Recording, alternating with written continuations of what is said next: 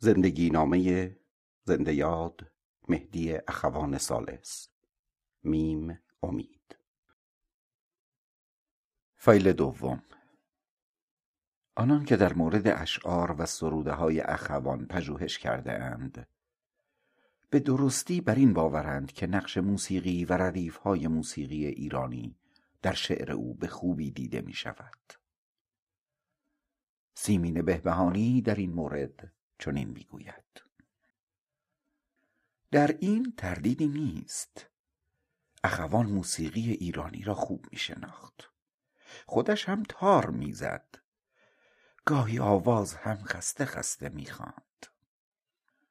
بسیاری از شعرهای نیمایی اخوان کاملا گرته برداری از یک دستگاه موسیقی است. درآمد، چند نوت اصلی و به اصطلاح مایه و لحن عمده دستگاه است. نوازنده پس از درآمد به آوازها و گوشه های بعدی سر می زند. مایه های خاص آن را می نوازد و به ترتیب پس از هر گوشه ی آواز به مایه اصلی درآمد یا همان چند نوت فرود می آید. این شگرد تا پایان دستگاه ادامه دارد. اخوان همین گشت و واگشت ها، همین فراز و فرود ها را در یک شعر نیمایی عرضه می کند. شاعر هرچه از درآمد دور می شود بیشتر اوج می گیرد و هیجان الفاظ بیشتر می شود. انگار که خواننده نهایت قدرت حنجره خود را به کار می گیرد یا نوازنده بیشترین مهارت را در نواختن زخمه ها عرضه می کند و سپس قافیه هایی که حکم همان نوت های اصلی و مایه دستگاه را دارند محل فرود این اوج می شوند. شعرهای زمستان، روی جاده نمناک و پرستار نمونه خوبی از این شیوه او هستند. سیمین بهبهانی در گفتگویی که پس از مرگ اخوان درباره او و شعرش داشت در این باره اضافه می کند: از این گذشته نوخسروانی ها احتمالاً ترانه هایی هستند که اخوان به هنگام سرودن آنها را زمزمه می کرده است و گاه هم و گاه هم حضوری چنین می کرد. سر کوه بلند و پهلویات او هم از آنهاست که در موسیقی محلی ایران الحان متنوعی به آنها اختصاص دارد. قولی در ابوعطا و قولی در سگاه احتمالاً دو تصنیف یا دو ترانه هستند که اخوان آهنگی هم برای آنها ساخته است و جای درآمد و گوشه های مختلف را تعیین کرده است. اخوان و گذار او به دنیای اسطوره ها. از جمله ویژگی های بارز و برجسته ای که در شعر اخوان ذکر می کنند توانایی او در استفاده از شعر کهن فارسی و سبک خراسانی و توجه آگاهانه و ارج نهادن به میراث کهن ایرانی، افسانه ها، متل ها و اسطوره ها در شعر اوست. همگی بر این باور هستند که او به ادب کهن فارسی به خوبی آشناست و در گزینش واژه ها و کاربرد متل ها، اسطوره ها و افسانه های ایرانی در شعرش بی همتاست.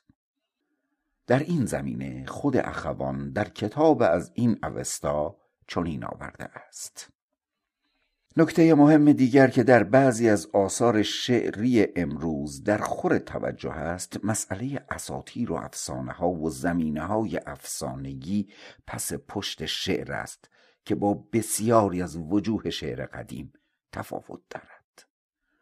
شعر و ادب قدیم ما و اغلب آثار شعری این هزار ساله ایران و زبان ملی ما فارسی از لحاظ اساطیر و افسانه ها پس پشت شعر زیر تسلط قصص سامی و عربی و اسلامی است.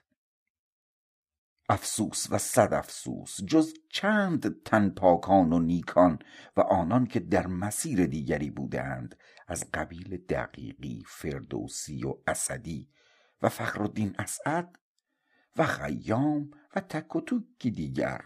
قدمای اقدم البته این آلودگی را کمتر داشتند، بقیه اغلب آثارشان از لحاظ افسانه و اساطیر زیر سیطره داستانهای عربی و سامی است.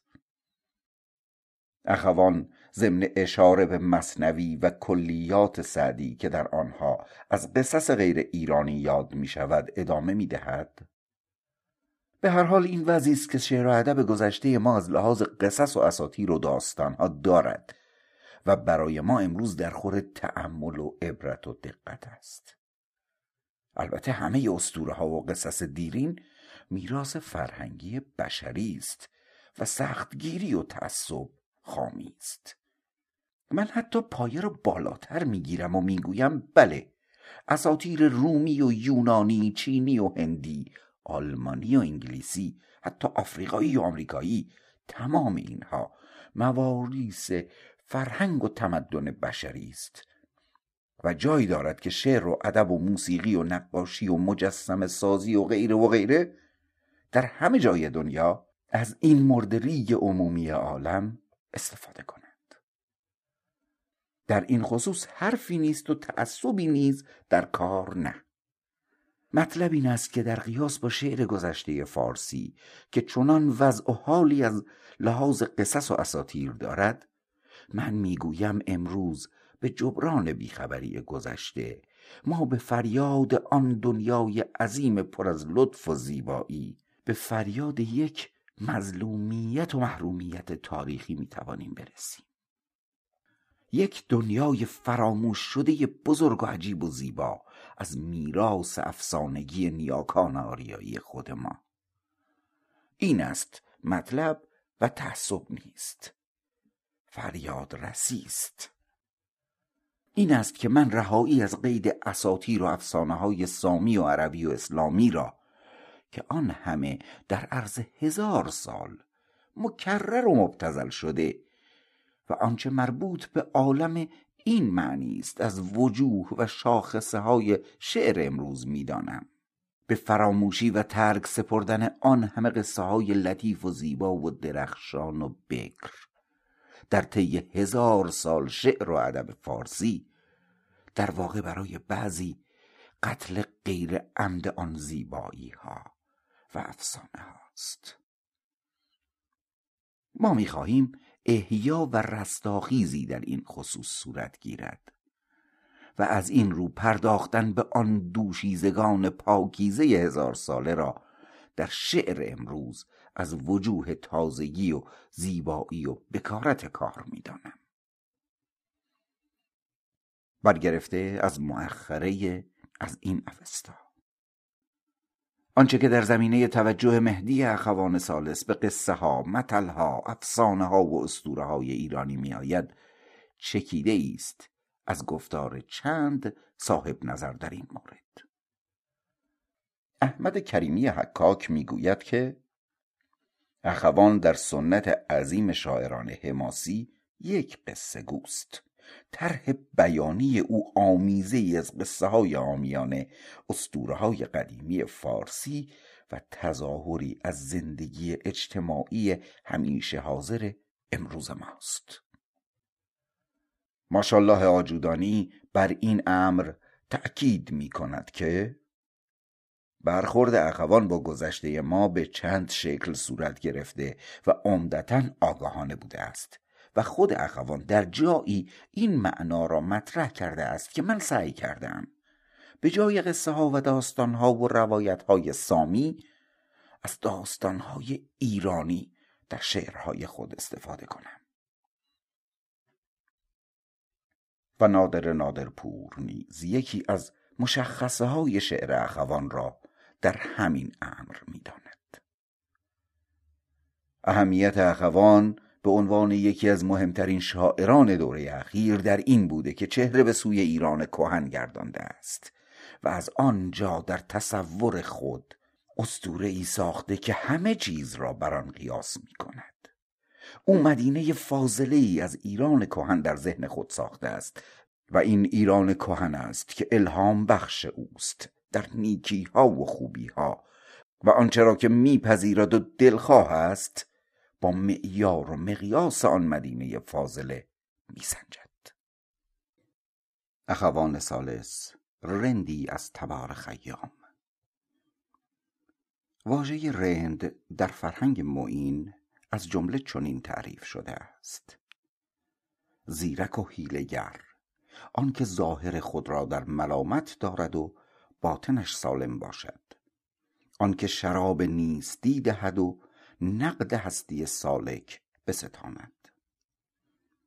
و در فرهنگ ده خدا این گونه آمده است: ایشان را از این جهت رند خوانند که ظاهر خود را در ملامت دارند و باطنش سلامت باشد.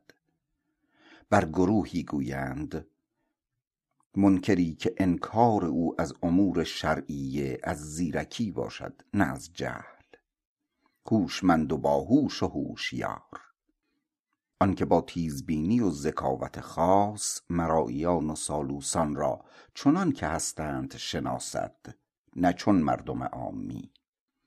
در اصطلاح متصوفان و عرفان رند به معنی کسی است که جمیع کسرات و تعینات وجوبی ظاهری و امکانی را از خود دور کرده و سرفراز عالم آدم است که مرتبت هیچ مخلوقی به مرتبت رفیع او نمی رسد.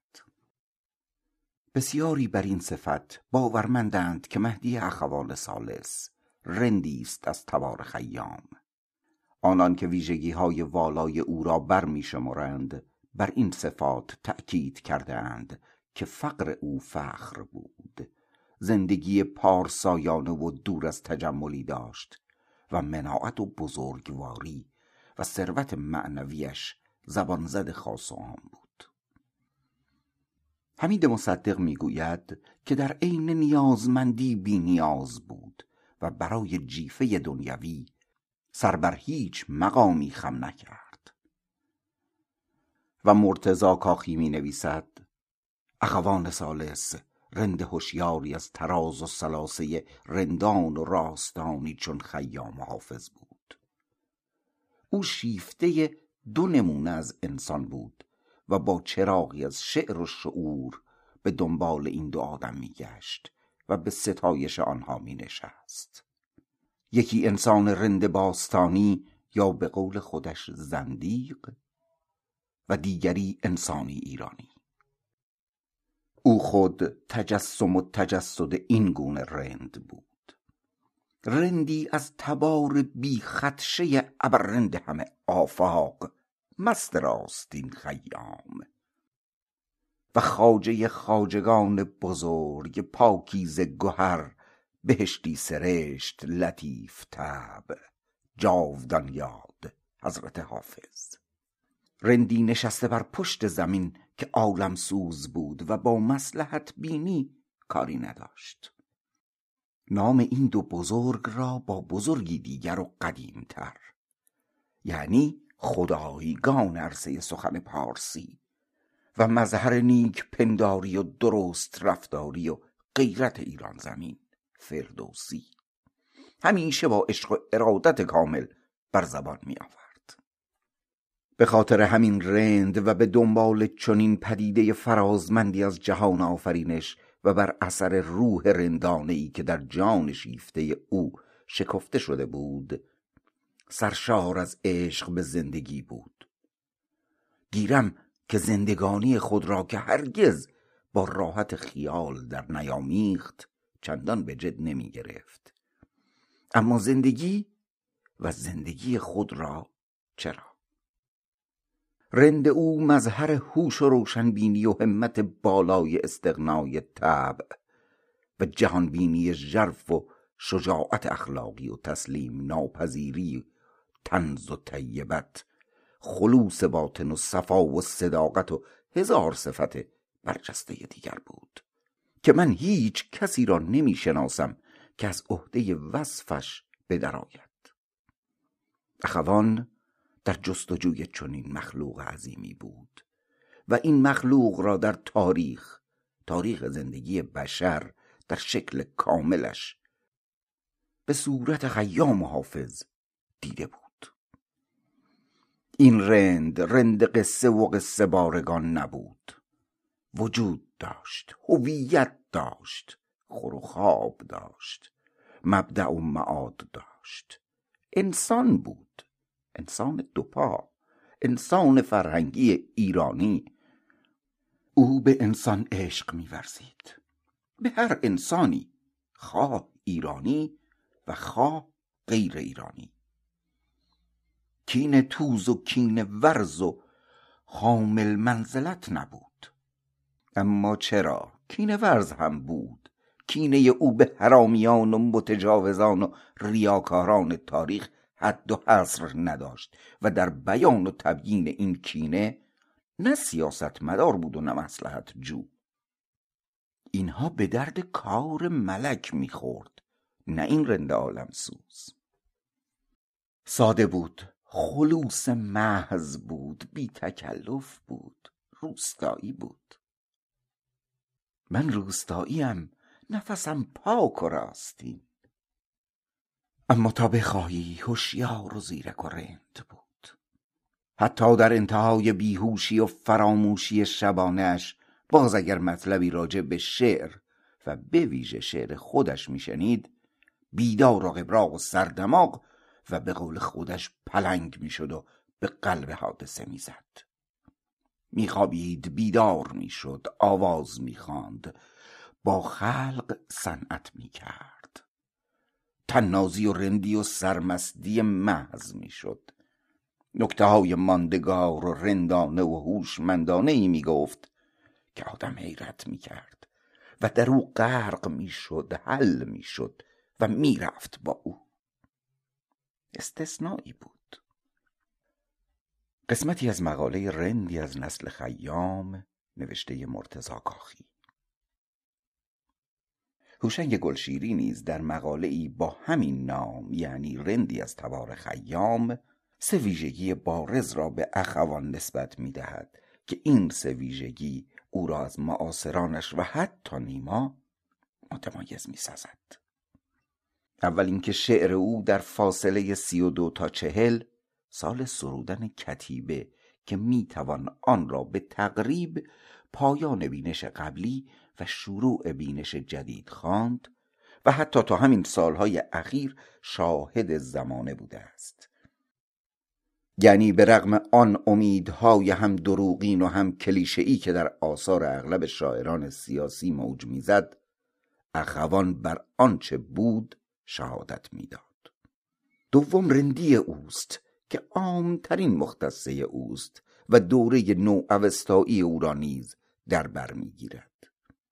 این رندی که گفتیم میراث خیام است و گاه حافظ سبب شده است تا اعتقادات مرحله‌ای خود را چندان هم به جد نگیرد و حتی خود را به سخره بگیرد، که این خود از مختصات رند است. سومین مختصه اخوان تعلق او به ایران است و نفرت او از هرچه به اصطلاح غیر ایرانی است. مقاله رندی از تبار خیام نوشته هوشنگ گلشیری. چاوشی خان این کاروانم. و بالاخره بخشی از مؤخره از این اوستا که اخوان ارادت خود را نسبت به بزرگانی چون فردوسی، حافظ و به ویژه خیام میرساند. من اکنون چاوشی خان این کاروانم، کاروان بیداری و شرف و رادی و آزادی، کاروان بهزیستی امروزین و در خور امروز، کاروان ابدیت و جاودانگی و اندیشه و ذوق و خرد آدمی و بنیادی برای زندگی که هر روز به اقتضای حاجات و نیازهای زیستن نو می شود، از نو می روید، جوانه می زند و کهنگی ها و فرسودگی ها و ناهنجاری ها را از خود می زداید و دور می کند و به جایش آنچه در خور و لازم و سودمند است می زاید و می آراید. چون پیغام پیروزترین مرد تاریخ عالم، افتخار نیشابور، چنین است: اگرچه به نام مارکوس جرمنی مشهور شده. اخوان عاشق ایران، مشهد و توس بود. خاک توس را که جایگاه فردوسی بود، فردوس برین می دانست. آرزو داشت که آرامگاه ابدیش جایی در کنار و جوار رند راستین خیام نیشابوری باشد یا در کنار حماس سرای بزرگ ایران فردوسی توسی که افتخار ایران و ایرانی است، و چنین شد. او تنها فردی است که در داخل محوطه آرامگاه حماس سرای توس منزلگاه ابدی دارد. در کنار فردوسی که شیفته شکوه و جلالش بود. سال شمار زندگی مهدی اخوان ثالث. هزار و سیصد و هفت اسفند تولد در مشهد. هزار و سیصد و بیست و شش خرداد ماه پایان تحصیل دوره هنرستان مشهد رشته آهنگری. هزار و سیصد و بیست و شش شروع به کار در تهران، معلمی، لویزان، سلطنت آباد. هزار و سیصد و بیست و شش کار در پلدشت ورامین، معلمی، سکونت در تهران. هزار و سیصد و بیست و نه ازدواج با ایران یا خدیجه اخوان ثالث، دختر عمویش. هزار و سیصد و سی چاپ اول ارقنون. هزار و سیصد و سی و یک شروع زندگانی مشترک با همسرش ایران خانم. هزار و سیصد و سی و دو اواخر سال شروع خدمت سربازی. بعد از پانزده روز خدمت با پرداخت پانصد تومان معاف شد. هزار و سیصد و سی و سه تولد لاله، دختر اولش. هزار و سیصد و سی و سه زندان سیاسی. لاله یازده ماهه بود که از زندان آزاد شد. هزار و سیصد و سی و پنج چاپ اول زمستان. هزار و سیصد و سی و شش تولد لولی، دختر دوم. هزار و سیصد و سی و شش شروع به کار در رادیو. هزار و سیصد و سی و هشت تولد توس، پسر اول. هزار و سیصد و سی و هشت چاپ اول آخر شاهنامه. هزار و سیصد و چهل و دو تولد تمسکل، دختر سوم. هزار و سیصد و چهل و چهار چاپ اول از این اوستا.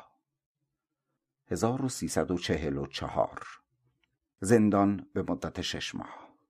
هزار و سیصد و چهل و چهار تولد زرتشت، پسر دوم.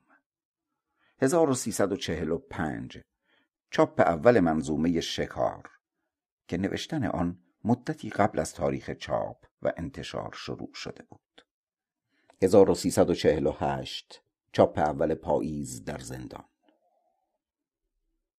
هزار و سیصد و چهل و هشت عزیمت به خوزستان، آبادان و شروع به کار در تلویزیون آن شهر. هزار و سیصد و چهل و هشت چاپ اول عاشقانه ها و کبود. هزار و سیصد و چهل و هشت چاپ اول بهترین امید، گزینه اشعار و مقالات. هزار و سیصد و چهل و نه چاپ اول برگزیده اشعار، جیبی. هزار و سیصد و پنجاه تولد مصدق علی، پسر سوم. علی نام پدر اخوان بود که به مصدق ضمیمه شد. هزار و سیصد و پنجاه و سه در گذشت لاله، دختر اول، روز بیست و شش شهریور در اثر افتادن در رودخانه جلو سد کرج. هزار و سیصد و پنجاه و سه بازگشت از آبادان به تهران. هزار و سیصد و پنجاه و سه شروع به کار در تلویزیون ملی ایران. هزار و سیصد و پنجاه و چهار چاپ اول آوردند که فردوسی، کتاب کودکان. هزار و سیصد و پنجاه و پنج چاپ اول درخت پیر و جنگل. هزار و سیصد و پنجاه و پنج چاپ اول در حیات کوچک پاییز در زندان. هزار و سیصد و پنجاه و شش شروع به تدریس ادبیات دوره سامانی و ادبیات معاصر در دانشگاه‌های تهران، ملی و تربیت معلم. هزار و سیصد و پنجاه و هفت چاپ اول بدعت‌ها و بدایع نیما یوشیج. هزار و سیصد و پنجاه و هفت چاپ اول دوزخ ما سرد. هزار و سیصد و پنجاه و هفت چاپ اول زندگی میگوید اما باز باید زیست. هزار و سیصد و پنجاه و هشت شروع به کار در سازمان انتشارات و آموزش انقلاب اسلامی.